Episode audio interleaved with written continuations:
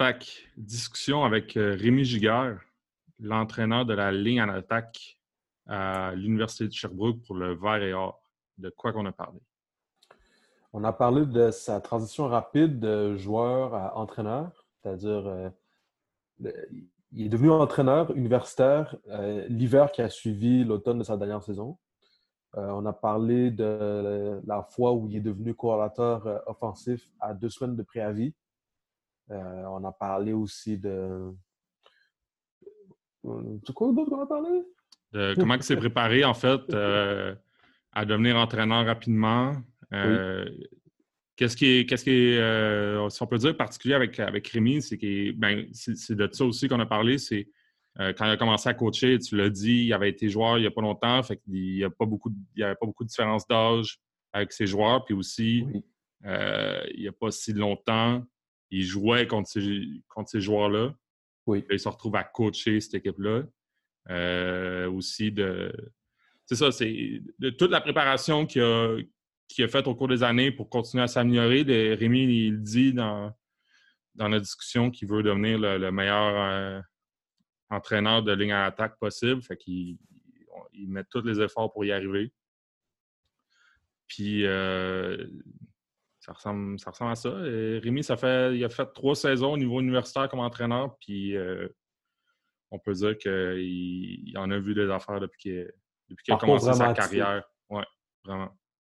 Yeah, man. On commence ça comme ça, je pense. On commence comme ça. Bon C'est parti. Bon podcast.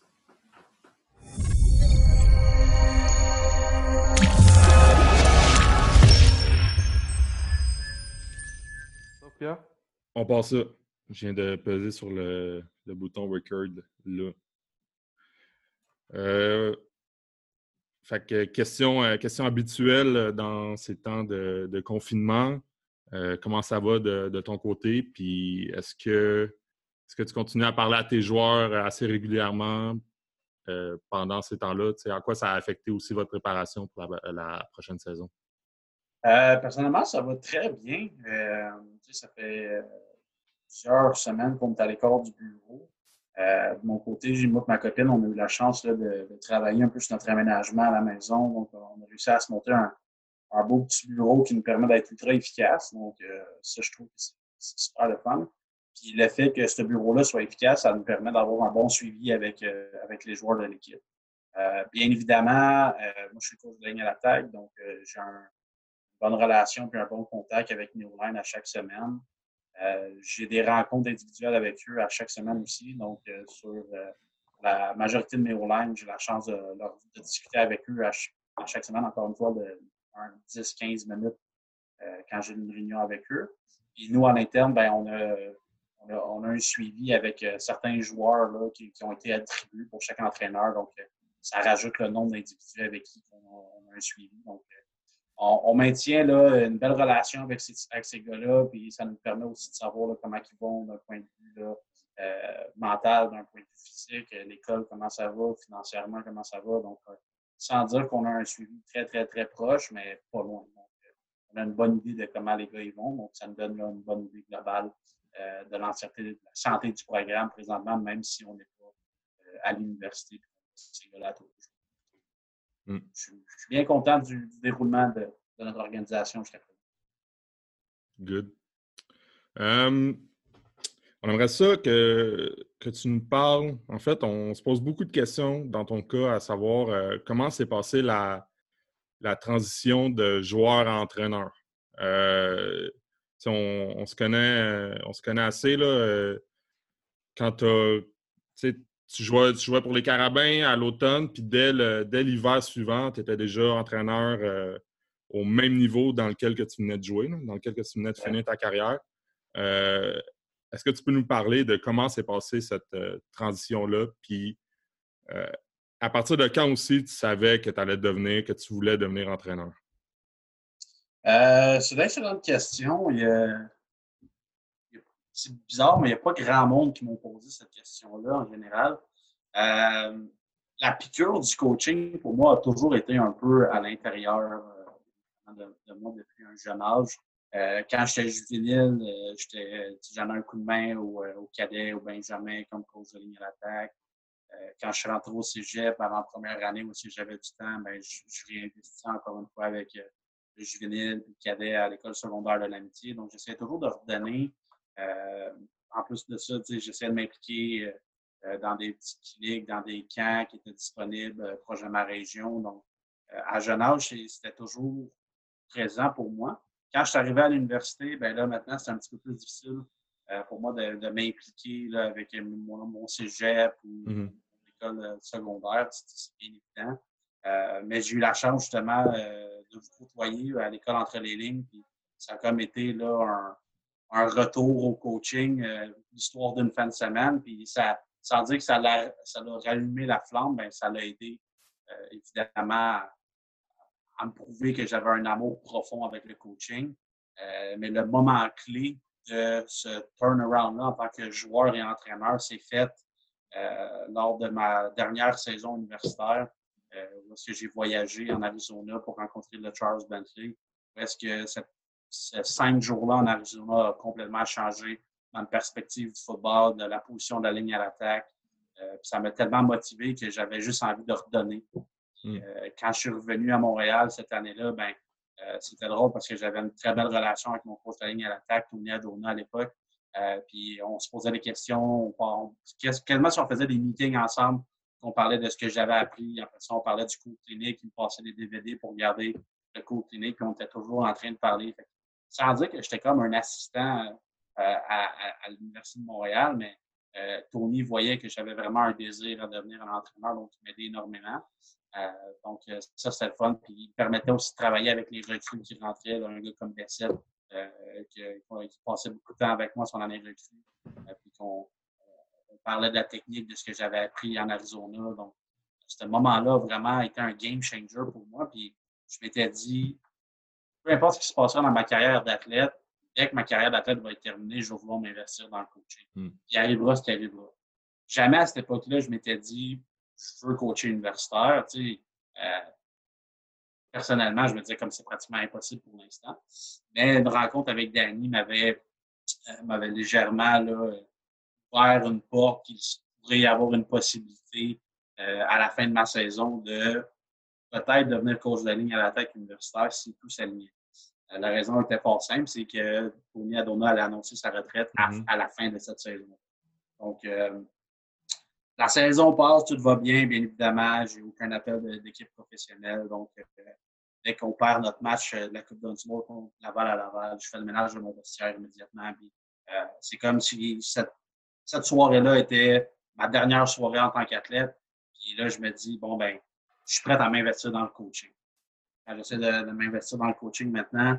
Euh, c'est pas tout le monde qui était au courant, c'est pas tout le monde qui le savait, mais au fur des semaines, au fur des jours, il y avait du monde qui commençait à, dire qu'il était intéressé peut-être à mes services. Donc, j'ai eu la chance de rencontrer certains entraîneurs collégiaux.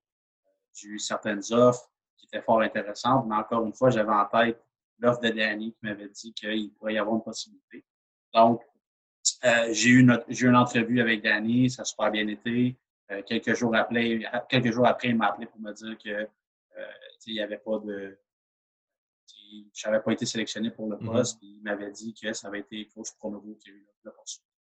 Donc, au moment que j'ai ça, j'étais comme, bon, j'habite à Montréal, je travaillais pour le Canadien de Montréal à l'époque, donc j'avais un emploi sur l'île, donc tout allait bien. Euh, j'avais certains cégeps qui étaient prêts à, m'offrir une opportunité comme projet à l'attaque, donc c'était intéressant.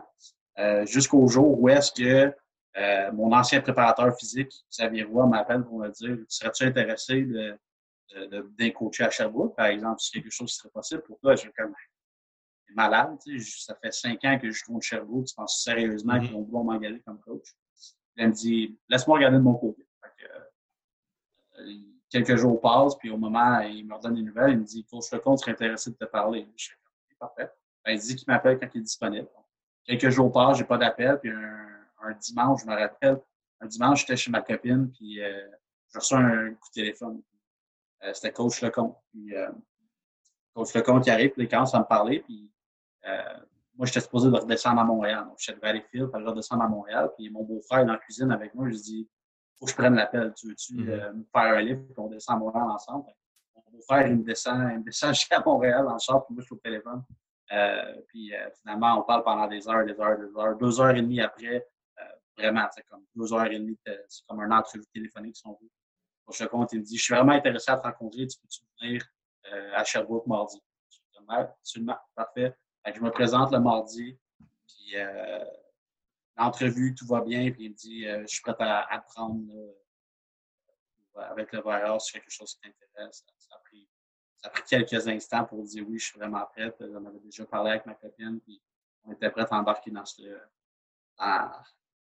ce, dans ce bateau-là tous ensemble. Donc, c'était vraiment une belle expérience. Donc, euh, cette transition-là, cette transition-là, s'est tellement faite rapidement. Les entrevues ont tellement été nombreuses que j'avais pas le temps de penser à ce qui se passait. Puis, dès que j'ai eu cette opportunité-là, je, me suis dit, faut que je les c'est un no-brainer. Je vais en faire une carrière. Euh, je suis prêt à sacrifier bien les choses pour pouvoir avoir cette opportunité-là. Puis, euh, tout s'est bien, bien aligné pour moi.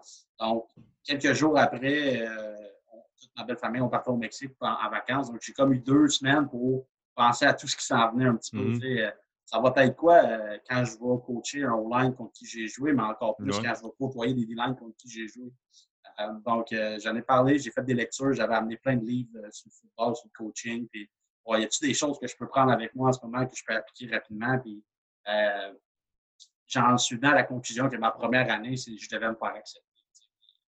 Euh, pour ne pas accepter, ben, c'était pas d'être des chums avec les gars, puis euh, d'aller au bar avec eux, puis de parler comment ça se fait à Montréal, puis tout, mais c'était d'être très professionnel euh, dans mon approche avec les gars. Donc, tu sais, moi, je, suis quelqu'un qui J'adore avoir une belle relation avec mes joueurs, mais quand moi j'ai 25 ans puis mon centre partant en a 24, ben, la relation est un petit peu différente. Tu sais. Mm-hmm. Donc, ma première année, c'était vraiment de me faire accepter par les gars, puis ça a super bien été les gars ont vu que je mettais beaucoup de temps, beaucoup d'heures. Euh, j'ai amené des techniques qui étaient différentes pour passer. Donc, les gars ont vraiment apprécié ça. Les gars ont vraiment aimé ça. J'avais une certaine, notoriété, si on veut, due au contact avec le Charles. évidemment, à 4 ans, il 4 ans, le Charles, il commençait à être vraiment populaire. Donc, mhm. les gars étaient un peu impressionnés que j'avais un contact euh, avec ce gars-là aussi. Donc, euh, tout ça m'a aidé à, bien me faire accepter de ma première année.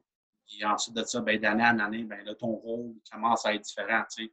Euh, présentement, ma quatrième année, les recrues que je recrute sont, sont un petit peu plus distantes que moi. Ils ont 18 ans, là, je suis rendu à 28. Mm-hmm. Donc, euh, un petit 10 ans de, différence. Les gars commencent à, à me respecter. Donc, j'ai un petit peu plus d'autorité, même si ce n'est pas nécessairement mon, mon style de coach ou est-ce que c'est ça que je fais, écoute-moi, de euh, mais je suis beaucoup plus à l'écoute de mes joueurs. Donc, euh, cette transition-là, c'est vraiment bien fait. C'est sûr qu'on a eu du plaisir, on a eu du fun. Euh, des fois, les gars, ils sortaient des clips, euh, des bilans qui m'avaient battu sur un jeu, quoi que ce soit. Puis moi, ben, je retournais, je retournais voir mon puis je sortais des clips, puis je commençais mes meetings des, des fois avec des clips comme ça. C'est sûr qu'on veut voir les gars. Là, euh, j'étais capable de rendre ces petits moments-là comiques avec les boys. les, gars, les gars ont vraiment eu, vraiment eu mon bac de ma première année aussi. Puis les vétérans aussi, c'était vraiment, je pense, un gars comme Antoine Demers, Francis Lapointe, euh, Jonathan Forêt, Jérémy Paquin. Ils ont, ils ont, vraiment eu mon bac de ma première année. Puis, euh, ça m'a aidé à, à bien m'intégrer dans le football universitaire. Hmm. Cette transition-là, c'est vraiment bien passé. J'ai bien répondu à la question. Ben oui, oui, mais absolument plus même. J'avais plein de questions euh, par rapport à ça. Puis, euh, tu sais, entre autres, là, comment, qu'est-ce que tu donnerais comme conseil à un gars qui, qui un peu comme toi, là, qui, qui, vient de finir sa carrière de joueur et qui commence à coacher? Toi, tu l'as fait à un niveau, je dirais, euh, extrême, c'est-à-dire que tu as, fini de jouer universitaire et tu as commencé à coacher universitaire, mais c'est, quand même pas si rare, là, des, des gars qui finissent de jouer, mettons, euh, collégial puis qui retournent euh, des fois coacher collégial ou même des gars qui finissent de jouer juvénile qui retournent coacher cadet. tu sais, le fait, tu en as parlé un peu, là, mais le fait que tu aies une, pas une si grosse différence d'âge, ça a été quoi, euh, ça a été quoi tes, des actions euh, concrètes ou euh, ton approche par rapport à ces gars-là? Même peut-être comment tu t'es présenté à ces gars-là au début? Bien, sans, sans m'être présenté à ces gars-là, je suis vraiment, quand je me suis présenté auprès des joueurs, je suis vraiment resté naturel, de la façon de comment moi je suis en général. Mais mes premières années universitaires, c'est arrivé à peu près au même moment que Sean McVay était devenu head coach des Rams de Los Angeles. Puis il y avait un analyste de la NFL qui, avait dit, euh, les joueurs l'âge, c'est pas un facteur, ça ne dérange pas. Les gars, ce qu'ils veulent savoir, c'est ce que tu dis. C'est-tu vrai ou c'est pas vrai? Mm. C'est-tu backé, ça fonctionne-tu? Est-ce que tu es capable, toi, de me rendre meilleur? Si tu es capable de le faire, ben, les gars vont t'écouter. Si tu fais juste dire, ben, moi, je suis capable de faire ci, ça, ça, ça, ça, ça, puis tu fais juste parler de tes exploits personnels, les gars vont décrocher, les gars vont pas être capables de t'écouter. Donc, moi, il fallait que je sois capable de backer mon knowledge avec des faits, avec des techniques qui vont permettre ces joueurs-là qui ont un an moins que moi à devenir meilleurs, à devenir plus performants. Donc, c'est pour ça que je m'étais vraiment backé avec le Charles, euh, qui était complètement différent. Puis moi, la, technique que j'avais appris en Arizona, je l'avais appliquée en ma dernière année. Donc, euh, je le savais que ça allait bien. Ça avait été ma meilleure année personnelle. Bien, à mon humble avis, ça avait été ma meilleure année, ma dernière année. Euh, donc, j'étais vraiment gonflable, et confiant que la technique que j'allais amener allait permettre ces joueurs-là à devenir meilleurs. Puis, j'ai été choyé. Pourquoi? Ben, parce que ces gars-là ont eu du succès, ils ont embarqué dans le projet, ils ont aimé mm. ça. À la fin de ma première année, j'ai été, ben, ensemble, on a eu l'opportunité de mettre deux gars sur l'équipe d'étoiles au Québec, quelque chose qui s'était rarement fait à Sherbrooke. Puis euh, mon centre avait été nommé sur la deuxième équipe euh, All-Canadian. Donc, tu sais, c'était, pour eux, c'était concret, c'était du concret. Fait que les gars, ils se sont dit, ça fonctionne, ça marche. Je reviens encore une fois à l'entrevue de Sean McPhee, je trouve ça tellement intéressant, puis c'est ça. C'est ça que les gars s'attendent. Comme, je m'en fous que tu 25 ans. Es-tu capable de me rendre un meilleur joueur de foot? Si oui, ben on va t'écouter, on va embarquer là-dedans. C'est exactement ce qui s'est passé. Puis depuis ce temps-là, ben, les gars embarquent. Pourquoi? Parce qu'ils voient une progression, ils voient un succès, ça fait du sens. les gars aiment ça. Donc, euh, de ce côté-là, c'est euh, c'est ce que je dirais à un jeune entraîneur. Assure-toi de maîtriser tes bases. Tu sais, tous les entraîneurs de haut niveau vont parler des fondamentaux. Mm-hmm. C'est toi, en tant qu'entraîneur, de, de, faire l'exercice de savoir c'est quoi les fondamentaux de la position que j'enseigne. Ça peut être receveur, demi-défensif, linebacker, peu importe la position, trouve les fondamentaux, puis assure-toi d'être excellent dans cette facette-là pour être capable de l'enseigner à tes joueurs. Donc, au moment que tu es capable d'être fort là-dedans, ben, les gars vont, commencer à believe dans ce que tu dis. C'est à ce, moment-là que tu es capable euh, d'aller plus vite dans ton, dans ton cheminement. Mm-hmm. Donc, c'est ce que je dirais. Puis, de ne pas avoir peur, de ne pas toujours avoir les réponses à tout d'un point de vue technique, à ma première année comme entraîneur, je me qualifiais comme quelqu'un de très bon. Encore une fois, d'un point de vue technique, chaque année, je continue à m'améliorer. Mais il fallait définitivement que je devienne un meilleur coach dans les skis. Meilleur, meilleur comprendre les protections, le run blocking et tout. Et encore aujourd'hui, je suis un jeune coach puis j'ai beaucoup à apprendre. Donc, c'est important de trouver les ressources, de, de vouloir euh, trouver des gens qui sont prêts à t'aider. Il ne euh, faut pas que tu aies peur de dire euh, ben moi, je veux apprendre de ce gars-là, je veux rencontrer ce gars-là. Rémi Giguère vient de l'Assomption à la Nadière. Le Charles Bentley a été All-Pro pour les Saints. Puis mm-hmm. pourquoi aujourd'hui c'est rendu un bon contact à moi et un ami? Parce que j'ai pas eu peur de me dire je m'en vais en Arizona, je m'en vais le rencontrer, je vais tout faire pour avoir une belle relation avec ce gars-là. Puis ça a fonctionné, puis ça a marché. Donc, cette relation bâtie, bâtie, bâtie. Donc, pourquoi pas un autre jeune coach qui est, je sais pas, moi, en Outaouais aujourd'hui, pourrais pas avoir ce succès-là.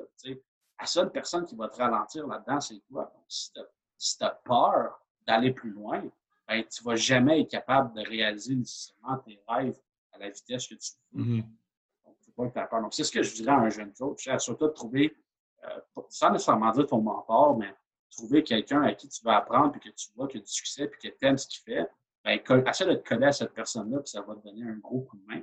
Et encore une fois, tu sais, l'âge, c'est pas un facteur. Au moment que tu es capable de, te faire respecter, puis que, les gars croient en toi, ben c'est là que maintenant l'âge n'est qu'un chiffre. Mm-hmm.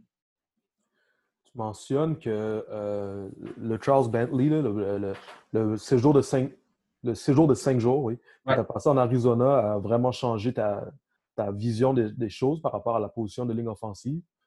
Comment tu comparerais le. Parce que ça fait longtemps que tu jouais au foot quand même avant de croiser euh, le Charles Medley, c'est-à-dire que tu as côtoyé beaucoup de coachs différents et qualifiés, bien entendu. Tu sais. Comment tu comparerais le avant et après de ces cinq jours-là? Euh. Quand je suis arrivé en Arizona, j'avais déjà une bonne base un peu parce qu'il postait des vidéos sur YouTube, euh, sur sa plateforme à lui. Euh, en, tant, que joueur de football, j'étais toujours à la recherche de techniques, d'informations et tout. Mais j'étais toujours le style de joueur qui passait énormément de temps avec son coach de position pour justement en apprendre davantage sur ce que le coach pouvait me donner et ce qu'il peut m'offrir. Mais une chose qui n'a jamais vraiment été claire, nette et précise moi, c'était le point de vue biomécanique et physique et scientifique de la position et du corps humain. Et le Charles, c'est surtout ça qui va mettre de l'avant.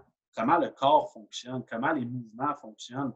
Et pour moi, ça a juste approfondi mes connaissances sur ce que j'ai besoin de savoir sur la ligne à l'attaque, de comment il bouge. Euh, euh, le, principe de comment positionner euh, tes fesses dans ton stance, tes épaules, la différence entre un three-point stance et un point stance. Pour moi, c'était juste plus clair. Tout était plus clair. Puis il y a plein de choses que mes coachs m'avaient enseignées, mais que lui a mis dans d'autres mots. Puis que mon coach savait exactement ce que lui enseignait. C'est juste que les mots n'étaient pas euh, nécessairement amenés de la même manière. Donc, il y a des choses qu'il expliquait, puis comme moi, ça, oui, je connais ça, ça c'est vrai, ça fait du sens pour tout. Il y a d'autres choses qui ont ça juste le déclic pour moi. Tout était clair maintenant.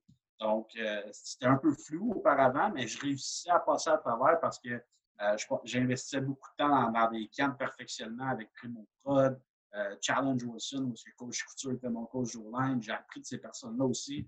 Donc, tu sais, c'est tous des excellents coachs online. Il y a plein de choses que le Charles enseigne que eux enseignaient. C'est juste qu'on dirait pour moi que ce fog-là, ce, brouillard-là a juste disparu quand je suis en Arizona. Puis maintenant, pour moi, tout était clair. Donc, au moment que j'ai cette vision-là, j'ai été capable d'établir une certaine structure dans mon développement de la ligne à l'attaque, d'avoir une priorité, de bâtir cette priorité-là avant autre chose. Donc, mmh euh, quand je suis arrivé à, Montréal dans mon vol, j'avais enregistré la, conférence sur mon téléphone, puis dans l'avion, j'ai dû l'écouter à peu près euh, huit fois. Puis quand je suis revenu à Montréal, je, la connaissais quasiment par cœur, puis je regardais les photos, puis j'essayais d'apprendre. J'avais juste hâte d'arriver au Sepsum d'aller essayer cette technique-là sur le terrain avec mon collègue qui était là et qui me donnait un coup de main en, me filmant. Puis, tu sais, j'ai des clips de moi qui faisaient des drive cats quand je venais de l'Arizona. Euh, c'est juste ce moment-là pour moi qui a été plus clair. Puis j'essaie de l'appliquer en essayant de comprendre comment il m'avait expliqué. Puis c'est là que tout faisait plus de sens. Hmm. Euh, tu as parlé aussi de, euh, bon, tu n'as pas eu le poste au Carabin, mais puis finalement, tu t'es retrouvé à Sherbrooke. Puis l'autre situation qui n'arrive pas souvent, en fait, c'est tu t'es retrouvé à Sherbrooke, ne veux pas, à cause que le coach que les Carabins ont choisi était le coach de Sherbrooke. Exact. Euh, Pronovo. Est-ce que tu as eu la chance euh, d'avoir de parler à Pronovo pour faire un peu une transition à Sherbrooke, puis peut-être même vice-versa, de toi parler des, de la O-line qu'il y avait au Carabin. Est-ce que vous avez eu la chance d'échanger dans, le cadre de vos nouveaux titres? J'ai eu la chance de parler avec Coach Pronovo parce qu'il euh, est enseignant à l'université, donc il y a un cours à l'université, donc des fois on se croisait dans, le corridor, mais on n'a jamais vraiment pris le temps de discuter de, euh, déjà, de, de, des O-line respectives dans lesquelles on travaille et tout. Euh, une, des raisons, c'est que Marc Glaude était son assistant à Montréal, donc il en mm. connaissait pratiquement autant ou même plus que moi avec les boys. Donc, tu sais, Coach Pronovo n'avait pas nécessairement besoin de venir me parler pour savoir comment les gars travaillaient. Puis moi, ben, j'avais la chance d'avoir un de mes meilleurs amis d'enfance dans mon unité qui s'appelait Antoine Demers. Mm. Antoine Demers, c'était un de mes meilleurs amis d'enfance. On a joué ensemble à l'amitié. Euh, on jouait au hockey l'hiver ensemble. Tu sais, euh, quand je suis arrivé là, j'ai j'ai pris le temps avec lui d'en discuter. Puis, comme, comme notre relation ami et coach va être différente un petit peu, mais aussi il m'a aidé énormément à, comprendre les gars, savoir comment ils étaient. Puis tout. Euh, ça m'a vraiment aidé. Puis en plus de ça, ben, le, reste, l'ensemble du coaching staff qui était présent à Sherbrooke, c'était tout du monde qui était déjà dans Baptiste. Donc, ils m'ont vraiment bien briefé aussi sur euh, tel gars, tel type d'individu. Puis ce gars-là, tu devrais bien t'entendre avec lui. Lui, ça va être un petit peu difficile, vice versa. Mais euh, en général, là, ça, ça s'est super bien été. Puis encore une fois, aujourd'hui, ben pas aujourd'hui, mais des, fois régulièrement à l'université, je croise Coach Pronovo, puis on parle un peu de football, on discute ensemble, puis c'est toujours le fun de, de leur Ça ressemble pas mal à ça. Euh, la, la, position de O-line, c'est toujours particulier. Puis euh, tout le monde a une vision, ben, une réponse différente à la question que je vais te poser. Mais pourquoi tu penses que les groupes de O-line, la position de O-line dans une équipe de football est tout le temps si soudée. C'est tout le temps un peu une équipe au sein de l'équipe. Tu vois ce que je veux dire un peu? Ouais, ouais, je pense que ça arrive, ça? Euh, ben, c'est une position qui est quand même assez particulière. Si j'essaie d'aller un petit peu plus moins, puis c'est ma perception personnelle. Euh, les O-line, souvent, à jeune âge, puis je me rappelle très bien quand moi j'ai commencé à jouer au football, euh, je voulais, vu que je suis un, quand un gros bonhomme, ben, j'avais toujours l'intention de jouer D-line. Mon coach a dit T'es trop gentil toi, pour jouer D-line, tu vas aller jouer au line. on est, on est le style d'individu qui, euh, sans dire qu'on a été mis de côté par notre gentillesse ou quoi que ce soit, on est des bons gars. Puis je suis pas en train de dire que les D-line, c'est pas des bons gars. Il y en a des, excellents gars qui font cette position-là. Mais moi, ça a été mon expérience quand j'étais jeune. C'est ça que je m'étais fait dire. Donc, euh, je pense qu'à la base, en général, c'est que la majorité des O-line, c'est euh, euh, les gars aiment ça passer du temps ensemble. Puis bien évidemment, en, tant que gros bonhomme, euh, quand on parle de, workout, d'entraînement, de course, bien souvent, on va toujours se mettre ensemble. Pourquoi? Bien, c'est toujours le fun de courir avec un débit quand il est toujours en train de te burner aussi nécessairement. donc, tu vas toujours tu vas toujours être ensemble d'une manière ou d'une autre.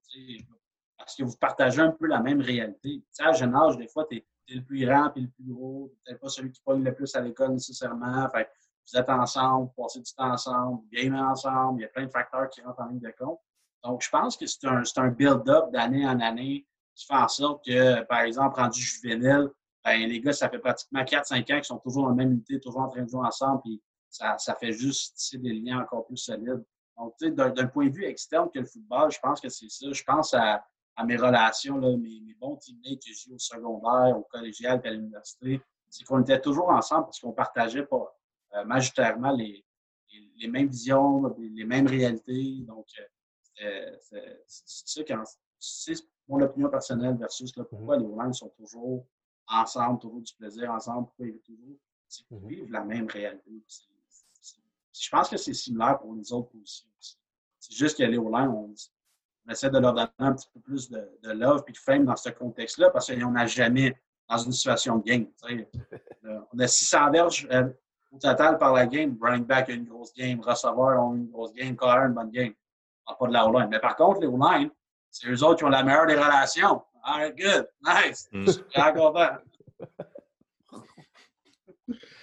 um, quand tu es arrivé pour ta première année à, l'Université de Sherbrooke, euh, ça a été quoi le bilan que tu as fait de ta première année?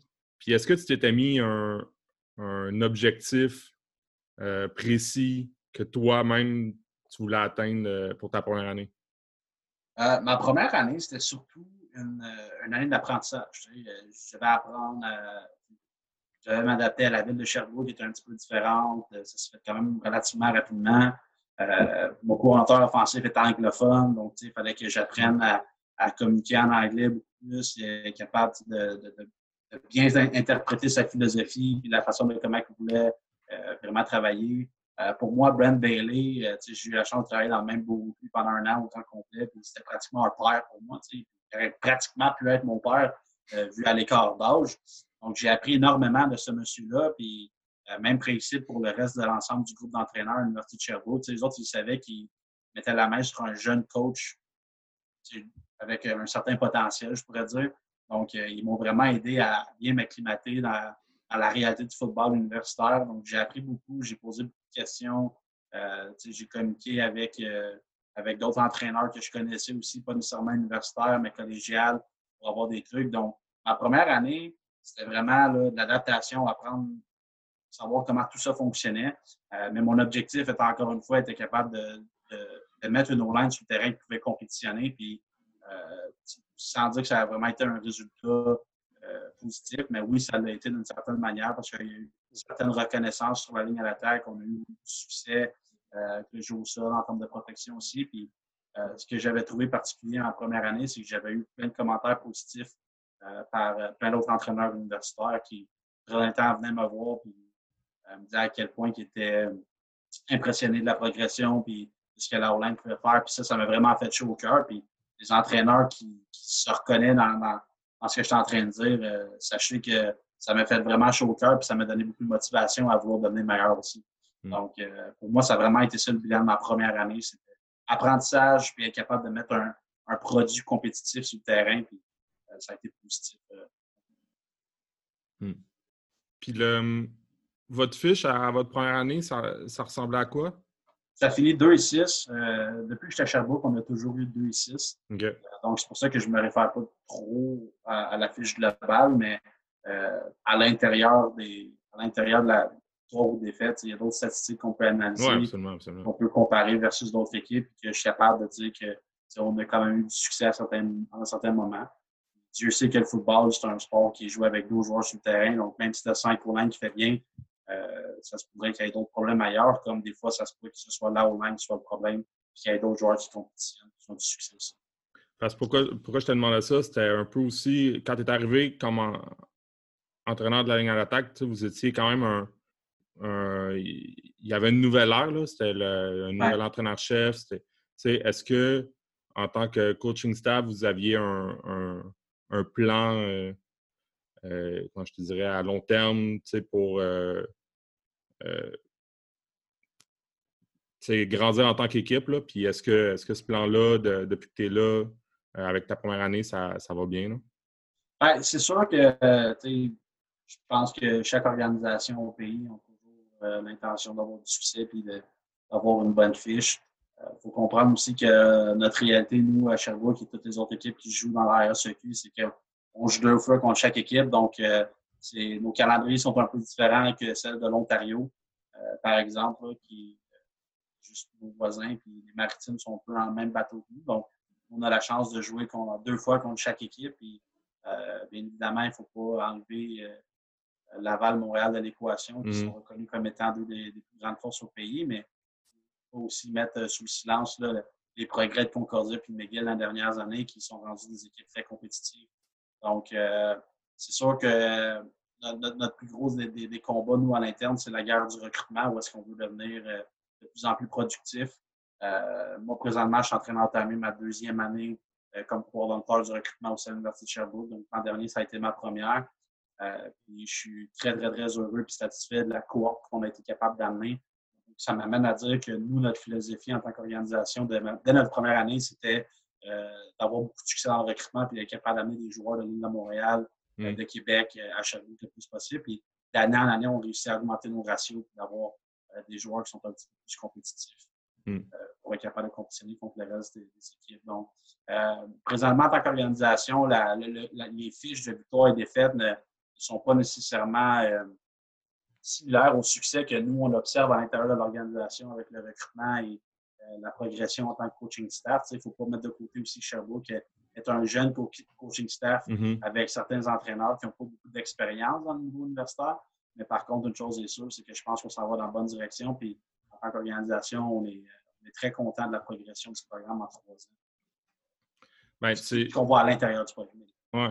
Ça va un peu avec euh, qu'est-ce qu'on voulait te demander. Euh, euh, suite à ta première année. Puis on voulait te parler de recrutement, c'est-à-dire que tu fais ta première année, tu apprends de ta première année, c'est ta première année comme coach. Puis tu te retrouves dans une position que faut que tu, faut que tu recrutes pour ta deuxième année. Comment ça se passe? Puis je m'explique comment ça se passe dans ton contexte. C'est-à-dire que c'est. Tu sais, pas, les, les, gars savent que que tu as coaché, moindrement s'ils font des recherches sur toi, ils savent que tu as coaché à l'Université de Montréal. Toi, je pense que quand tu as été dans cette situation-là, qui était il n'y a pas si longtemps que ça euh, à cette époque-là, euh, tu as dû considérer euh, ne serait-ce que 10 secondes d'aller à Sherbrooke, dans le sens que c'est une ligue où il n'y a, pas tant d'équipes que ça. Fait que tu as choisi d'aller à l'Université de Montréal. Comment tu te retrouves dans cette position-là où il faut que tu convainques un joueur de choisir Sherbrooke euh, quand, quand tu veux, veux pas, quand toi, tu avais choisi l'Université de Montréal? Euh, c'est une excellente question. Puis je dirais ce qui est important là-dedans, c'est de, de, réaliser un peu la, réalité de Sherbrooke versus la réalité de Montréal. Euh, ce qui est drôle en plus, c'est que moi, en tant qu'athlète collégial, quand c'était le temps de prendre ma décision, j'ai j'hésitais entre trois universités, puis c'était York en à Toronto, Mm. Euh, Montréal et Sherbrooke. Donc, Sherbrooke était quand même dans mes plans en tant que jeune joueur collégial. Puis l'année où je devais prendre ma décision, il y avait un changement aussi en tant que euh, coaching staff à Sherbrooke cette année-là. Donc, mon choix, c'était vraiment terminé sur Montréal et York. heureusement pour moi, j'ai décidé d'aller à Montréal. Euh, si Marco écoute le podcast, il va rire, je suis convaincu, parce qu'on a toujours une bonne conversation concernant ça. Euh, mais maintenant que tu fais partie de l'organisation du Varéor, c'est sûr que, personnellement, je n'oublie pas mon passé avec les carabins et tout ce que le programme peut offrir et tout. Mais quand tu arrives à Sherbrooke, maintenant, tu te mets dans, le contexte de cette ville-là. Euh, tu essaies d'en apprendre davantage sur l'université, les programmes, la qualité, c'est quoi les forces, les faiblesses. Puis, tu sais, euh, le recrutement, sans dire que c'est de la vente, mais tu essaies de promouvoir ton université, ton institution académique euh, en premier, bien évidemment, parce que les gars, c'est des, étudiants athlètes. Donc, tu te dois de, connaître justement les forces et faiblesses de ton, université sur le bout de tes doigts. Euh, puis ensuite de ça, ben, d'un point de vue football, c'est le côté qui est le fun. Donc, tu, tu vends ton programme de foot à n'importe quel jeune qui provient du collégial. C'est ça qu'ils veulent entendre, c'est ça qu'ils veulent voir. C'est quoi que tu es capable d'offrir comme projet. Donc, euh, peu importe l'université que tu visites, tous les joueurs collégiales ont du plaisir à parler de football. Peu importe c'est qui le coach, c'est qui le programme, puis c'est quoi les couleurs de l'école. Tu comprends? Donc, euh, au moment que tu prends ça en considération, ben là, le recrutement prend une nouvelle tournure. Donc, en tant qu'ancien carabin, bien évidemment, est-ce que je veux être capable euh, de voler des joueurs du, calibre des carabins? Absolument. C'est un peu une motivation personnelle pour dire si je suis capable d'aller chercher ce gars-là qui hésite entre Montréal et Sherbrooke, pour moi, c'est une victoire personnelle. Euh, donc, euh, dans ma première année de recrutement, ça, ça, ça a super bien été. Une des raisons majeures pour ça, c'était pas nécessairement moi en tant qu'entraîneur, mais le fait que j'étais capable d'offrir euh, des, pas des postes de partant, mais que j'avais quatre partants qui étaient, qui étaient partis, qui étaient gone. Donc, j'étais capable d'offrir à certains joueurs de pouvoir compétitionner rapidement à l'université. Puis il y a certains joueurs qui en ont pris avantage et qui aujourd'hui sont récompensés de cette décision-là. Donc, pour moi, ça, ça, a vraiment été ça, cette transition-là de Montréal-Sherbrooke, euh, de savoir c'est quoi les forces et les faiblesses de Montréal, de l'île de Montréal parce que j'ai vécu là pendant cinq ans. Donc, tu sais, euh, je sais c'est quoi faire une épicerie à Montréal, puis il faut que tu attendes ton autobus, il faut que tu prennes le métro pour aller à ton meeting, là, la neige, toutes ces affaires-là, tous les facteurs qui rentrent en ligne de compte. Donc, quand il y a des jeunes qui me posent des questions, bien, je peux leur dire, encore une fois, ça va peut-être pas mon pitch de vente de comme bâcher la ville de Montréal. Ah, euh, puis encore une fois, dans mon style de recrutement, je ne suis pas le coach qui va euh, parler des autres programmes. Puis souvent, ce que je vais faire, c'est que je vais parler en bien des autres programmes, je vais parler en bien des autres entraîneurs je donne l'exemple d'un gars comme Marc Glaude. Marc Glaude, c'est un de mes meilleurs amis, coach journal à McGill. Je ne vais pas bâcher Marc Glaude. Au contraire, quand il y a des gars qui, vont me parler, qui parlent de, de McGill ou qui me parlent de d'autres équipes, bien, souvent, ce que je vais faire, c'est que je vais en parler en bien. Pourquoi? Parce que je pense que c'est ça qui est important de faire. Je pense que les jeunes apprécient ça énormément. quand il y a des gars qui m'appellent et qui disent Ah, j'ai décidé d'aller à telle, telle université, ben, il n'est pas rare que je vais toujours dire Tu as pris une bonne décision, tu t'entoures de bonnes personnes. Mm-hmm. J'espère que d'un point de vue académique, donc, je pense que c'est important de faire l'exercice. Euh, c'est important de faire l'exercice à Sherbrooke, de vraiment connaître mes, environs, savoir qu'est-ce qui était avantageux, qu'est-ce qui était bon pour, pour un étudiant athlète ici. Et ensuite de ça, c'était de le mettre en, plan d'attaque dans, une perspective. Hmm. En parlant de recrutement, euh, lorsque tu fais du recrutement, lorsque tu regardes euh, du, tape, quelle qualité t'aimes chez un O-line? Quelle qualité tu recherches? Euh, c'est une excellente question, encore une fois. La, première chose que je vais vouloir analyser pour un joueur de ligne à l'attaque, surtout, ça va être la façon de comment il se déplace, comment il bouge. Euh, souvent, c'est quelque chose de naturel. Donc, est-ce que le joueur est fluide, est-ce que se déplace bien?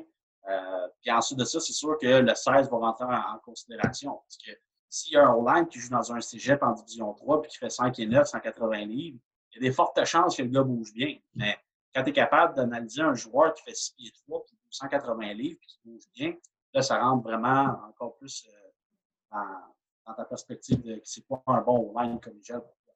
Donc, ça, c'est les facteurs que je regarde vraiment à l'œil. Est-ce que le gars bouge bien? Est-ce que le se déplace bien au sol par la base? Et ensuite de ça, ben là, je rentre un petit peu plus dans le technique. Le positionnement des mains, le positionnement des pieds, euh, euh, la régularité au niveau de garder ses hanches parallèles à la ligne de mêlée, son pad level, donc c'est des petites choses comme ça qui, vont rentrer en, considération.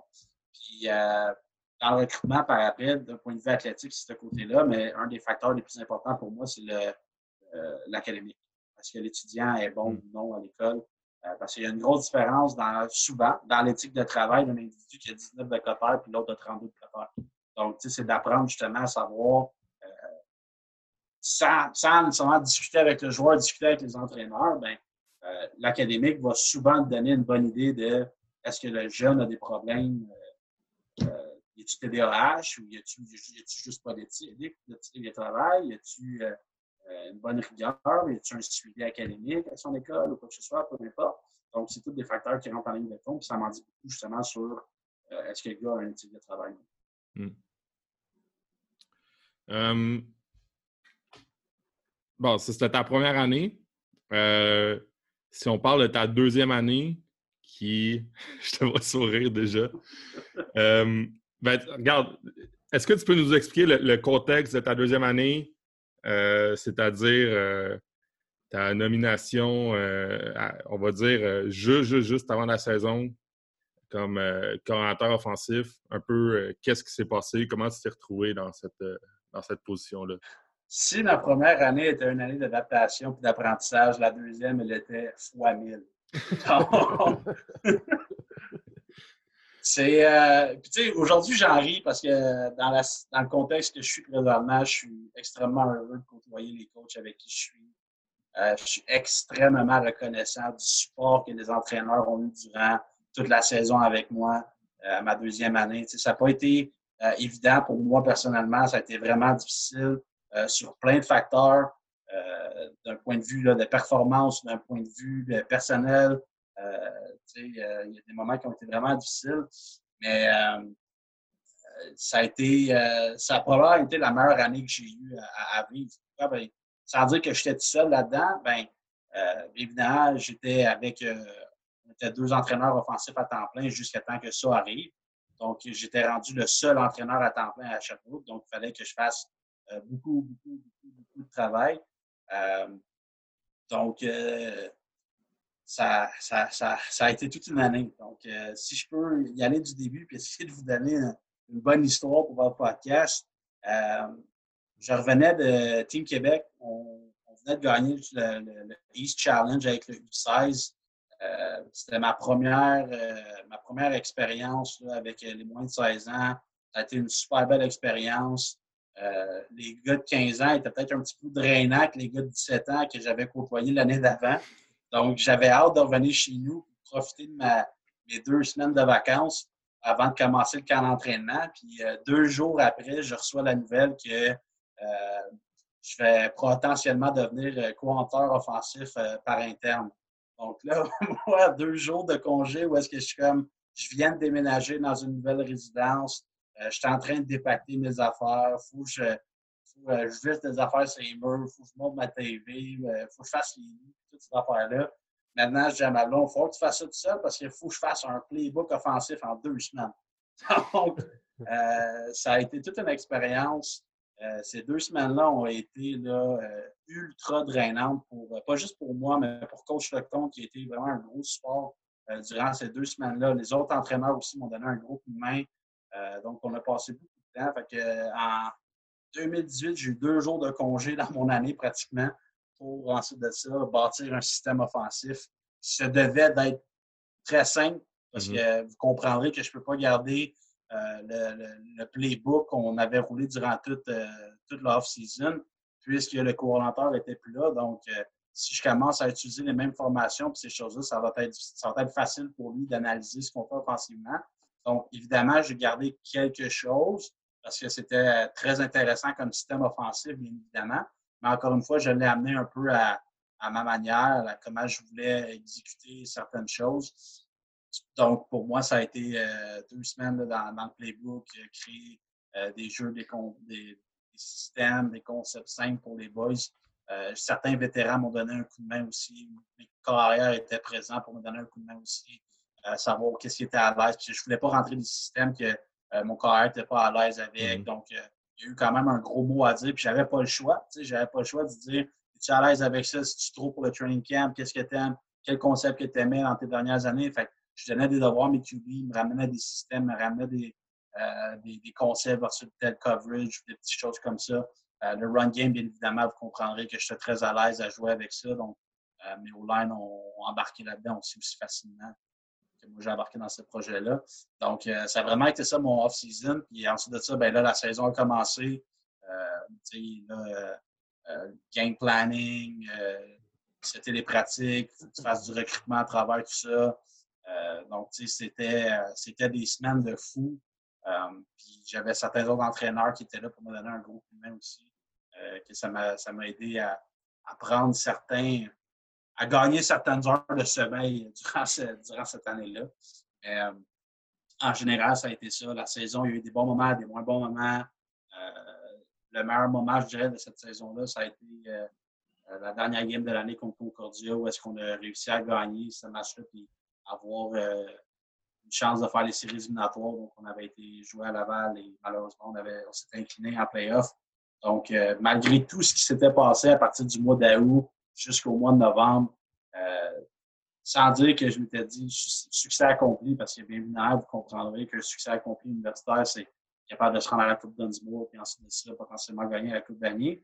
Mais pour moi, ça avait été une victoire personnelle de dire j'ai réussi euh, comme à ce qu'on se rende en, en séries éliminatoires avec toutes les circonstances qui s'étaient passées avec nous. De ne pas être l'équipe où est-ce qu'on a fini 0-8 avec genre 7 points euh, marqués à l'offensive. Donc, on a quand même été capable de de compétitionner, même si ça a été probablement une des pires saisons offensives de Sherbrooke. Et vous comprendrez que dans les circonstances qui étaient, étaient là pour moi, c'était un vrai nightmare, mais on a réussi à en, sortir beaucoup de positifs et à, apprendre de cette, année. Hmm. De, de, ce, de ce rôle-là de coordinateur offensif que tu as eu assez rapidement, puis à un niveau assez élevé, euh, qu'est-ce qui a été le plus. Euh, à quoi tu ne t'attendais pas, en fait, du rôle? Euh, ben, la chance que j'avais de. la chance que j'avais, on s'entend, c'est relatif, mais j'avais eu la chance de travailler avec un coordinateur offensif à temps plein l'année d'avant. Quand tu es, un entraîneur de position collégiale où tu n'as pas nécessairement la chance de côtoyer ton coordinateur offensif à tous les jours, ben, c'est difficile d'avoir une ligne directrice. Donc, moi, cette année-là, sans dire que je savais tout et que je connaissais tout, j'avais une bonne idée un peu de où m'aligner, qu'est-ce que je devais faire pour être capable d'offrir un, produit qui, euh, qui, est crédible et qui, fait beaucoup de sens universitaire. Est-ce que j'ai laissé plein de choses de côté? Absolument. J'étais le seul entraîneur à temps plein offensif qui était hmm. là. Donc, tu sais, dessiner les cartes, game planer, faire mes QB wristband, euh, faire l'analyse de la défensive, rentrer des datas, toutes ces affaires-là, c'est des choses que je devais faire. Donc, tu sais, il a fallu que je mette plus de temps à quelque part, moins de temps à l'autre, mais euh, sans dire que j'ai été surpris. Les choses que je n'ai pas vues, ben, je les ai juste pas vues. Donc, j'ai comme pas eu le temps de me rendre compte que, ah, je vais faire ça. Moi, mm. j'aurais dû donc faire ça. Donc, euh, ça a été pas mal ça en première année. Je me suis dit, ça, c'est mes priorités. Je me dois d'être capable de fournir ça à chaque semaine. Puis ça, été capable de le remplir à chaque semaine. Donc, euh, j'ai toujours respecté mon plan, mais j'ai laissé plein d'autres choses de côté parce que je n'avais pas le choix. Mmh euh, tu sembles euh, utiliser beaucoup tes, vétérans, puis aussi tu as été dans ce contexte-là en tant que joueur, c'est-à-dire qu'à ta dernière année au Carabin, tu expliquais que ton coach, il, était proche de ton coach. Est-ce que ça a été peut-être un outil que tu as utilisé à cette année-là? -là, cest à dire que est-ce que tu avais autant de temps à passer avec ta ligne à l'attaque, puis est-ce que peut-être tu t'es servi de tes vétérans pour euh, essayer de, gagner en autonomie, pour te laisser du temps pour faire d'autres tâches euh, reliées à la coordination de l'attaque? Euh, dans, ce contexte-là, c'est sûr que j'ai passé quand même beaucoup de temps avec mes joueurs parce que j'avais besoin de leur feedback, surtout mmh. les vétérans dans cette année-là. J'avais certains receveurs qui étaient excessivement intelligents et qui comprenaient vraiment bien la game qui m'amenait sa perspective d'un point de vue de receveur, ce que j'avais besoin aussi, tu sais, pour, mm. comprendre dans quelle situation, dans quelle réalité je te positionne en ce moment. Tu sais, j'ai pas, pas l'expérience d'un coordinateur comme Marco Justin Thier ou euh, Dave Lessard, par exemple. Donc, tu sais, j'avais beaucoup à apprendre, mais ces gars-là aussi avaient appris d'un gars comme Mathieu Pronovo, avaient appris aussi d'un gars comme David Lessard. Donc, ils étaient capables de m'amener du bon feedback de ce que ces entraîneurs-là faisaient et qu'ils avaient du succès avec ça. Donc, j'étais capable d'utiliser certaines connaissances, certaines compétences de ces entraîneurs-là, sans même qu'eux le sachent. Mais aussi, j'ai eu la chance de côtoyer Marco à Team Québec et Justin ici à Team Québec. Donc, euh, je garde toujours toutes mes affaires de ces, affaires, de, ces camps-là. Donc, j'étais capable d'aller rechercher certaines structures de comment ils dessinaient leur, game plan, de comment ils faisaient leur call comment ils, imprimaient leur, jeu et tout. Donc, c'est des affaires que j'avais utilisées pour donner un coup de main. Mais encore une fois, les vétérans ont un gros, gros mot à dire. bien évidemment, les recrues, eux autres, sont un petit peu moins là, présents dans ces situations-là parce qu'ils ne veulent pas nécessairement trop déranger. Mais euh, je passais quand même beaucoup, beaucoup de temps en termes de, préparation et de développement, euh, tant mes recrues que mes vétérans. Donc, quand j'avais le temps d'aller dans le gym et faire un petit peu de technique avec un online que je savais qu'il allait probablement avoir du terrain cette fin de semaine-là, mais ça ne me dérangeait pas de prendre un 30-45 minutes et aller y enseigner quelques petites affaires que je voulais m'assurer qu'ils comprennent pour qu'ils soient capables de bien l'exécuter durant la semaine. Je ne sais mm-hmm. pas si j'ai répondu à la question. Oui, absolument. Ben, tu sais, je veux dire, d'un point de vue euh, externe, quand, euh, quand on a vu ça arriver, on, en tout cas, moi, perso, j'essaie de me mettre à ta place, puis je veux dire, il y a, tu peux pas vraiment être prêt, puis il y en a qui disent que c'est dans des situations euh, instables qu'on apprend le plus, là, fait que c'est sûr que c'est un... c'est sûr que c'est une année où tu as appris beaucoup. Oui. ça, c'était ta deuxième année. Oui. Fait que tu dis qu'une première année, euh, c'était ton objectif, c'était d'apprendre. Ta deuxième année, euh, veux, veux pas, ça a été ça, a été ça, euh, ça, a été ça aussi. Euh, est-ce que, avant de passer à, ta, dernière, ben, ta dernière année, ta, troisième année, ton année de ta saison 2019, est-ce que, est-ce que ça a été dans les plans que peut-être tu gardes ce, ce poste-là, cette tâche-là de coordonnateur offensif? Euh, coach on m'en avait discuté pour me dire justement, tu, pourrais-tu répéter, mettons, l'expérience, mais avec une année complète mm-hmm. euh, de préparation et tout? Puis moi, j'ai dit ouvertement, j'ai dit, euh, moi, mon objectif, c'est de donner le meilleur coach de line au pays. Moi, c'est ce qui me drive. Coacher la O-line, c'est ce que j'aime, c'est ce que je veux faire. Je veux devenir le meilleur coach de line qui existe au pays. Puis j'ai dit, si on trouve quelqu'un de plus compétent que moi, en tant que coordinateur offensif, ça va me faire plaisir de travailler avec lui. Mhm. Par contre, si on ne reçoit pas des belles candidatures, par exemple, ben là, c'est là que je me suis dit, ben peut-être que pour le bien du programme, je reprendrai le poste de coordinateur, puis je prendrai le temps de m'investir vraiment, puis d'apprendre, de bâtir un système vraiment à, mes couleurs, puis ce que j'aime, en quoi je crois, en quoi je believe. Donc, euh, on a eu la chance, bien évidemment, d'avoir euh, euh, certains entraîneurs très qualifiés qui ont, appliqué pour, pour, le poste. C'est là que je me suis dit, c'est bon, je peux commencer à, me préparer comme étant un coach line. Puis euh, on a été euh, très, très, très chanceux de mettre la main sur un gars comme Justin Chapdelaine, qui euh, avec qui j'avais eu la chance de travailler à Football Québec, Team Québec l'été mm-hmm. d'avant aussi. Donc j'avais une bonne idée de comment il travaillait. Puis bien évidemment, tu sais, Jacques, son père, qui sans dire une légende, mais quelques personnalité très connue au niveau du football Québec, au football euh, québécois et même canadien. Donc, euh, il y a beaucoup, beaucoup de, beaucoup, beaucoup de knowledge, beaucoup de connaissances au niveau du football. Puis ça a été le fun de, mixer les deux ensemble et de se retrouver encore si on avait eu beaucoup, de plaisir à coacher ensemble hmm.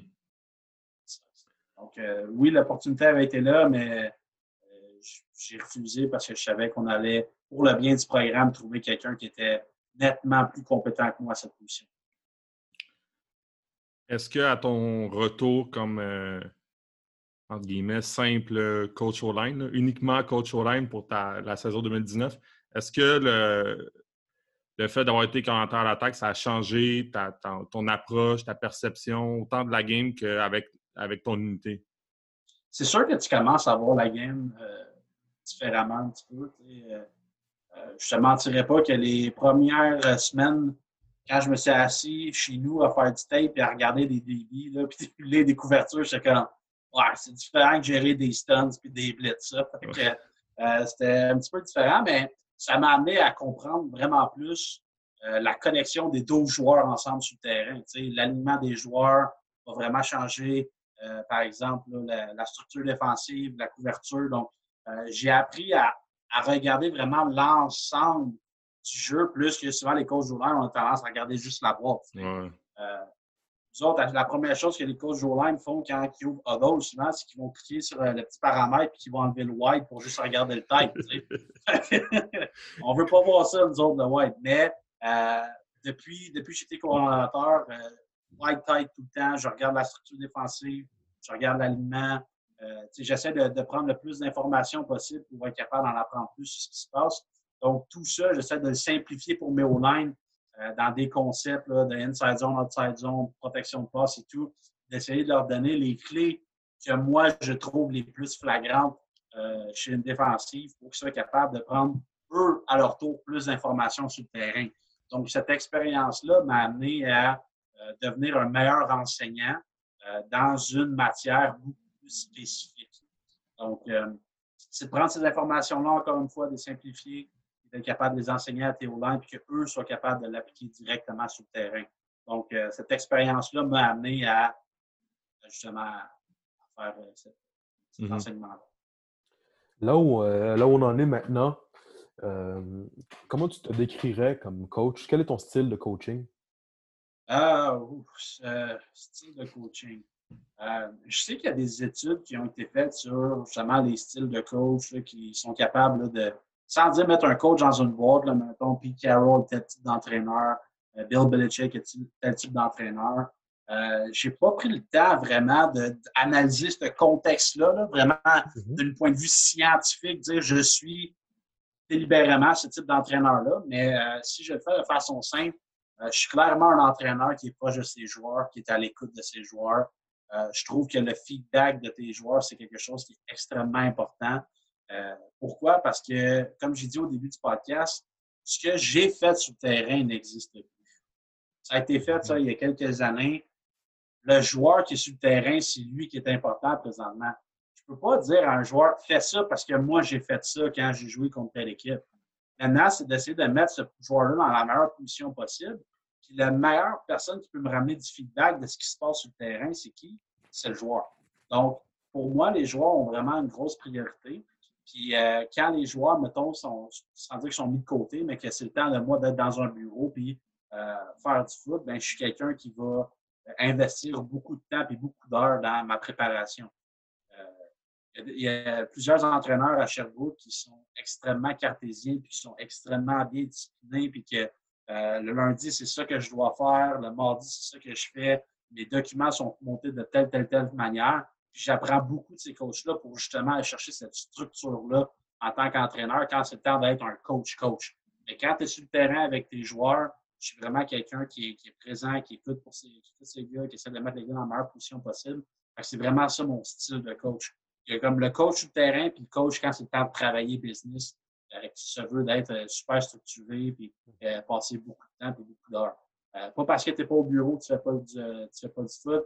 Avec le setup que j'ai chez nous, je garantis que quand je reviens chez nous, c'est comme si je j'étais encore assis au bureau, mais avec mes chats qui sont en train de me gosser dans, dans, le bureau. ça fait un moment que tu es impliqué dans le football. Tu as croisé beaucoup de monde. Euh, dont euh, notablement euh, le Charles Bentley.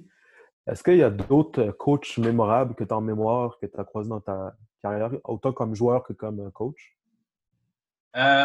c'est sûr que moi, je suis toujours reconnaissant des entraîneurs qui m'ont Chaque entraîneur m'a appris quoi. que ce soit Pierre Pou, Régent Tanguay quand j'étais au secondaire, à Mathieu Joyal ou Roger Delisle au collégial ou à Alain Mengui, Tony Adona, Marco Yadeluca, Théani Machocha à l'université, ou encore une fois Guillaume Boucher, euh, euh, Mathieu Lecomte, Kevin Régimbal, Justin Chapdelaine, Brent Bailey. Tous ces coachs-là m'ont tous appris quoi de vraiment intéressant. Euh, le Charles Bentley a vraiment été celui qui, d'un point de vue technique, m'a énormément aidé à, devenir un, technicien en tant que coach. mais je te dirais que mon expérience avec Dan DeRazio avec euh, les Argonauts de Toronto l'été passé a été quelque chose aussi euh, qui m'a aidé énormément d'un point de vue plus coach, structure, puis euh, game planning, comment tu présentes tes concepts. ça a vraiment été quelque chose de super intéressant pour moi. Donc, n'y a pas nécessairement un coach qui s'est plus démarqué qu'un autre. Pour moi, ils ont tous été importants. mais encore une fois, j'essaye beaucoup d'apprendre de d'autres entraîneurs. Puis la meilleure façon apprendre de ces coachs-là, ben, c'est les cliniques. Donc, tu sais, on est allé à Dortmund, des entraîneurs de Sherbrooke ensemble pour apprendre de certains coachs qui étaient là. On est allé à des Nike, Nike Clinic of the Year au Connecticut. je suis abonné à Coach Insider sur Internet où est-ce que j'écoute des, des conférences de PJ Fleck, de Matt Rule, tous les coachs que je trouve vraiment intéressants. J'essaie d'écouter et d'apprendre. Un gars comme James Franklin, je suis un gros fan de Penn State, donc j'essaie d'apprendre de ces gars-là le plus possible. Donc, euh, c'est vraiment, euh, je ne serais pas où est-ce que je suis sans nécessairement euh, l'aide de chaque entraîneur. Chaque entraîneur a comme semé une graine en moi qui, mm. qui, est rendu l'entraîneur que je suis aujourd'hui. Puis ça va à un, coach comme Guillaume Couture, quand à IMS, parce qu'on a fait IMS ensemble, Pierre Emile, dans les bonnes vieilles années avec euh, voyons, je ne me rappelle plus du nom du head coach qu'on avait, là, mais lui aussi m'avait marqué euh, au chat Selwyn House. Je me rappelle plus son nom. Euh, Morovic, Mike Morovic. Mike Morovic. On joue contre Uruguay aujourd'hui. c'est des entraîneurs qui m'ont vraiment aidé jusqu'à même Brad Collinson, qui est rendu l'entraîneur-chef de, Concordia, où est-ce qu'il avait été mon coach de ligne à l'attaque à Team Québec. donc, tu sais, j'ai beaucoup, beaucoup de, de respect pour ces entraîneurs-là, puis je ne serais pas où est-ce que je suis aujourd'hui sans, euh, sans leur aide et leur, reconnaissance. Hmm. Est-ce que euh, tu as déjà euh, vu ou témoigné d'une superstition d'avant-match un peu bizarre? Oh boy. Euh, commun plutôt, je devrais dire. J'en ai fait partie d'une. ah ouais? Ah ben oui, ben oui. Puis ça va me faire plaisir de vous, le partager. Puis j'espère que les gars avec qui j'étais vont, écouter cette partie-là parce qu'ils vont rire, ça c'est sûr. Euh, on avait une tradition d'avant-match où est-ce que euh, les quatre o de Montréal, avec qui on s'entendait super bien, puis souvent il y avait d'autres o qui se greffaient à nous. Euh, mais admettons, le quatuor, c'était moi, Marc Jean-Christophe Labrec, puis Arnaud Gendron Dumouchel. sans dire qu'Arnaud était notre souffre-douleur, mais pas loin. Comme, on avait beaucoup de fun avec lui. Puis, euh, ce qu'on faisait, c'est qu'on allait toujours, quand on jouait à domicile, on allait toujours euh, s'asseoir euh, dans, dans, dans l'aréna. donc, on, on a des gros bonhommes, nous autres. Fait que, quand je vous disais au début là, que les gros on toute la même réalité, là, avant une game, tu mets tes culottes de match, tu es, déjà en sueur, fait que là, tu t'en vas te refroidir dans, dans l'aréna. on avait une tradition où est-ce qu'on prenait le soulier d'Arnaud puis on le lançait en plein milieu de la glace lui, il fallait qu'il aille le chercher.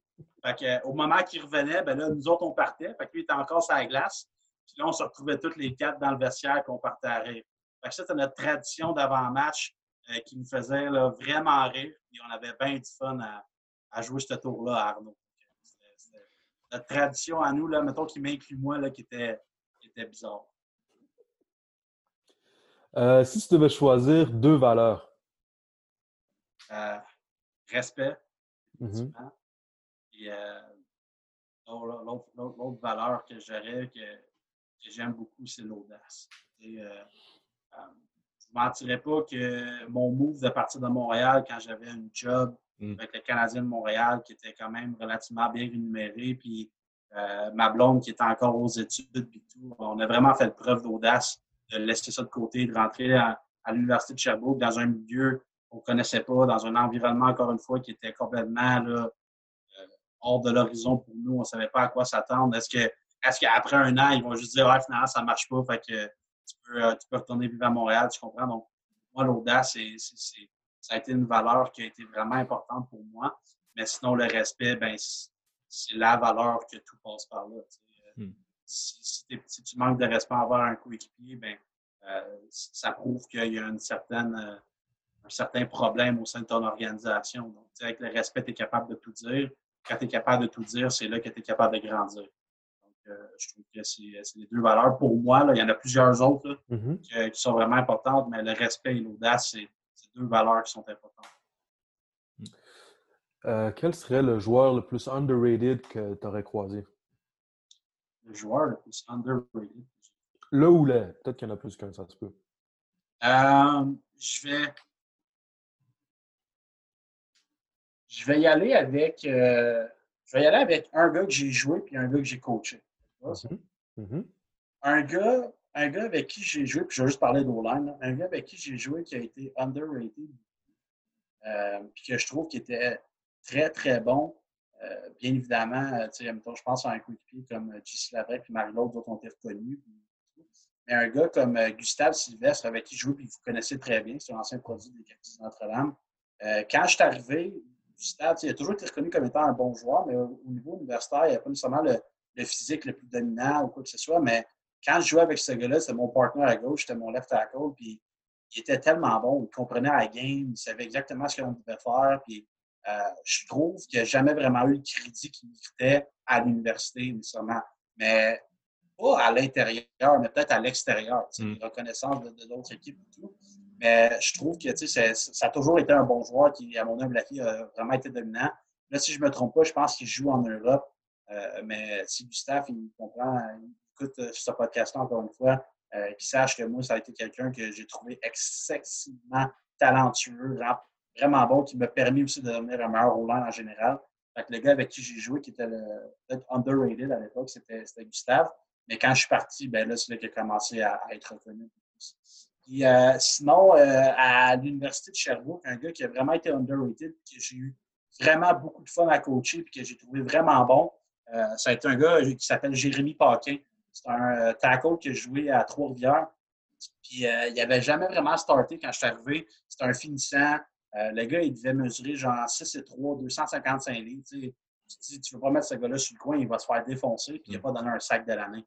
Mm. il, a joué deux games contre Mathieu Betts, puis j'étais tellement satisfait de, ses performances. Il appliquait la technique que j'enseignais vraiment on point, il était vraiment bon, il était vraiment talentueux. Il n'y a pas eu de shot professionnel ou quoi que ce soit, mais ça a été un jeune que j'ai eu vraiment beaucoup de plaisir à coacher. Il était tellement le fun à coacher. Puis, euh, comprenait, venait faire de la technique avec moi. Même s'il avait 24 ans, puis moi j'en avais 25, il venait passer beaucoup de temps avec moi. Il essayait d'en apprendre davantage. Puis, euh, c'était vraiment quelqu'un avec qui j'ai eu de succès. Bien évidemment, ben, des gars que, juste pour les nommer, un gars comme Francis Lapointe, un gars comme Antoine Demers, puis au grade, tous des gars qui ont eu du succès qui étaient bons mais que je pense qu'ils ont tous été reconnus à leur juste valeur. Hmm. Mais Jérémy Paquin, ça a vraiment été un gars qui était euh, underrated selon moi, mais que personnellement, j'ai vraiment aimé ses performances. Euh, est-ce que tu as une game préférée? Ma game préférée, puis tu sais, j'ai eu la chance de jouer dans des grosses games. Euh, j'ai eu la chance. J'ai eu la chance de jouer, j'ai eu la chance de jouer deux Coupes Vanier, je n'ai gagné une, je n'ai perdu une, mais ma game préférée, c'est la victoire de la Coupe d'Andimois à la okay. Tu sais, le sentiment de vivre un rêve, c'est mm-hmm. comme, je me rappelle comme c'était hier, Claude était assis à côté de moi, puis on s'est regardé, puis on fait, tu juste, tu viens-tu juste d'arriver? Je me rappelle comme c'était hier, Boris Bédé qui rate le football, Miss Wright, Davidson qui sort du end zone, puis fait juste dropper son genou au sol, puis on vient de gagner, on capotait. Tu sais, puis ça a été le, plus beau des souvenirs, même que j'ai eu plus, euh, j'ai tellement eu plus de plaisir à gagner cette game-là que gagner la Coupe Vanier. Bien évidemment, vous comprenez que gagner la Coupe Vanier, c'est incroyable, mais c'est quelque chose qui ne s'était jamais vraiment fait auparavant. on venait de marquer l'histoire de l'Université de Montréal. On était les premiers à le faire. Puis euh, le faire à Laval, c'était toute une expérience. Hmm. Est-ce que tu as un jeu préféré? Oh my God. J'ai un jeu préféré. Euh, attends, attends, attends, Est-ce que c'est ton touché quand tu étais au, collégial? Non, même pas. Même pas? OK, OK. non, même pas. Euh, l'année que j'ai été. Ben, je suis un touché, mais ça, c'est moi, c'est pas grave. L'important, c'est les autres. Puis euh, l'année où j'ai été coordonnateur, euh, on avait, j'avais la flexibilité de pouvoir faire ce que je voulais. Puis cette année-là, j'ai rentré du Gap Ski. Donc, pour ceux qui ont euh, pour ceux qui ont, euh, qui ont vu ma présentation de Football Québec, euh, vous, savez à quel point j'aime le gap ski et à quel point j'ai aimé ça. quand on a joué contre Concordia, dernier match de l'année, on était dans une situation où est-ce qu'on devait. C'est un must score. On est dans le red zone. c'est troisième et troisième et huit. Je crois troisième et six, troisième et huit. Tout le monde dans le stade pense qu'on va caller une pause, genre. Mais dans le backfield, j'ai le porteur de ballon qui a fini second team All Canadian. Puis je me suis dit, faut que je cale le jeu, que j'ai le plus de succès, faut que je donne la balle à mon meilleur joueur. Hmm. Puis qu'est-ce qui s'est passé? Ben, je cale un gap scheme, troisième et huit. dans l'headset, j'ai genre mon head coach qui est silence radio, qui dit pas un mot, mais dans sa tête, il va dire es malade? Mon DC qui doit fermer son micro et dit Bon, on vient de perdre la game, c'est sûr. Mon DC qui est épais. On call le gap scheme, le jeu se déroule à perfection, ça va bien. Le free safety arrive dans le gap. Mon porteur de ballon penche le casque, il couche, rentre dans l'end zone. J'ai l'air d'un génie. comme, genre, tout le monde dans le stade, ça a été la plus belle expérience de ma vie en tant que play caller. Euh, a fait le jeu de l'année. Si vous voulez aller voir ce jeu-là, regardez son highlight contre Concordia, ça a été un jeu incroyable. Euh, c'est de loin mon jeu préféré.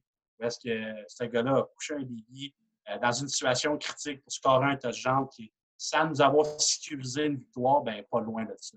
Mm-hmm. C'était incroyable. C'est fun parce que tu... pour toi, c'était pas un gamble, ça. Parce que pour toi, t'es dit. J'ai besoin de mon meilleur jeu avec mon meilleur joueur. C'est ça mon call. Troisième et huit, je m'en fous. C'est ça je call. Let's go, mm. on le fait. Puis si je perds, ben, j'aurais perdu avec mon meilleur jeu mon meilleur joueur. C'est quoi la plus grosse erreur qu'une recrue peut faire en arrivant à Sherbrooke? Euh... Je vais prendre un peu la réponse à Marco. Euh, un, joueur qui arrive qui pense qu'il sait tout, connaît tout, euh, ou qui pense qu'il a la recette gagnante parce qu'il vient d'un programme qui a eu du succès ou quoi que ce soit, peu importe. Je pense que ce qui est important pour une recrue, c'est d'arriver dans une organisation puis s'adapter à ce qu'eux font. tu vas passer tes cinq prochaines années dans cette organisation-là.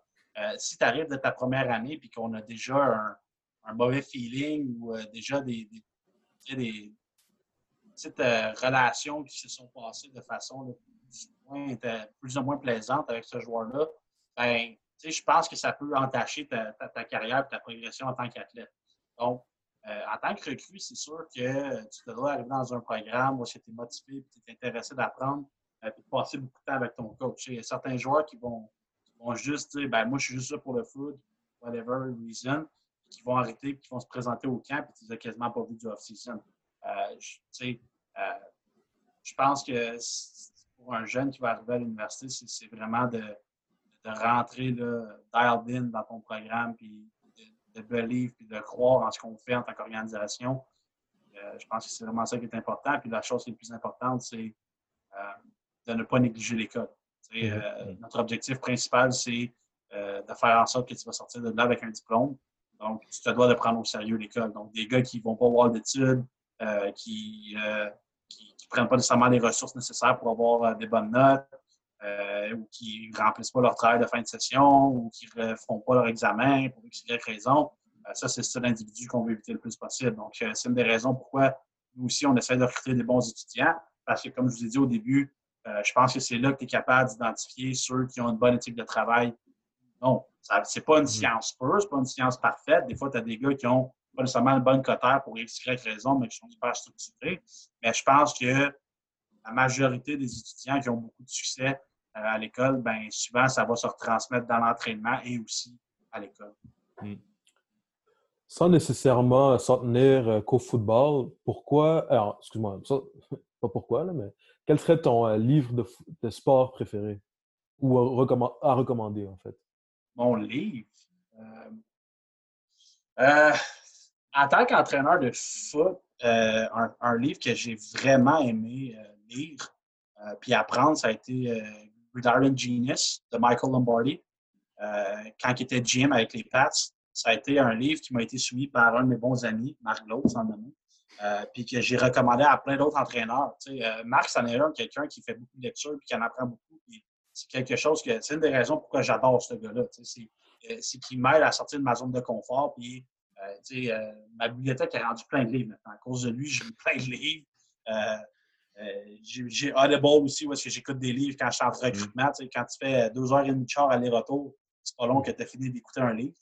Donc, Darren Genius de Michael Lombardi, ça en dit beaucoup sur l'organisation des Patriotes, comment que eux ils ont procédé justement à leur structure d'équipe, c'est quoi leur valeur, leur culture, c'est quoi qui est intéressant, des histoires sur comment ils draftent, comment ils analysent des joueurs. Ça a été vraiment intéressant en tant que coach de foot. Donc, mm. euh, pour tous les amateurs de football qui aiment ça et qui veulent en apprendre plus sur l'organisation des Pats, ce livre-là, je leur recommande. Euh, puis euh, pour finir, pourquoi un O-line devrait aller à Sherbrooke? Euh, c'est une excellente question. La raison pourquoi Orlando devrait venir à l'Université de Sherbrooke, euh, euh, la première des choses, c'est d'essayer d'accomplir quelque chose qui n'a jamais été accompli à l'Université de Sherbrooke, de devenir potentiellement champion canadien. aussi, bien évidemment, c'est venir à l'Université de Sherbrooke pour avoir un bon diplôme reconnu sur le marché du travail un peu partout à travers le monde. mais aussi, c'est de rejoindre un groupe d'entraîneurs dynamiques qui est ultra compétent. Puis le fait qu'on soit jeune et dynamique, ben ça rend euh, une certaine dynamique là, hors du commun dans un milieu universitaire.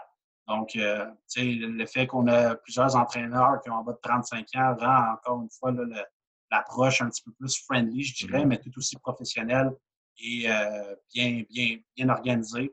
que ce soit dans nos entraînements en musculation, que ce soit dans nos séances individuelles ou dans nos meetings d'équipe, dans nos conférences qu'on organise avec nos joueurs, ou que ce soit dans la gestion de notre d'études, euh, tout est connecté, encore une fois, avec la relation entraîneur-joueur. Euh, donc, on a vraiment une belle proximité, une belle connexion avec nos joueurs. Puis, si vous aviez à parler des, joueurs actuels à l'Université de Sherbrooke, je suis convaincu qu'ils vont vous dire que la relation avec les entraîneurs est, vraiment intéressante et est vraiment, vraiment plaisante pour euh, un parcours universitaire. Hmm. Good. That's it, hein? Ben, je pense que ça fait le tour. Ah, Merci beaucoup, Rémi c'est tout un parcours en, trois ans. Tu as, de quoi être fiable. Je pense que je pense que n'importe qui peut apprendre de toi. Puis je pense aussi que toi, tu continues à apprendre tout le temps. C'est vraiment cool pour elle. La journée que tu arrêtes d'apprendre, c'est la journée que tu arrêtes d'être bon. Ouais. C'est un classique. Ouais. Ben ouais, ben merci de ton temps. Ça me fait plaisir, les gars. En espérant qu'il y ait une saison, on te souhaite d'avoir bien du succès. Mm-hmm. Ça va me faire plaisir. Et tant aussi longtemps que je n'ai pas un coureur offensif qui part deux semaines avant le camp d'entraînement, tout va bien aller. Salut Rémi. Ciao, ciao, les boys. Bye. Ciao.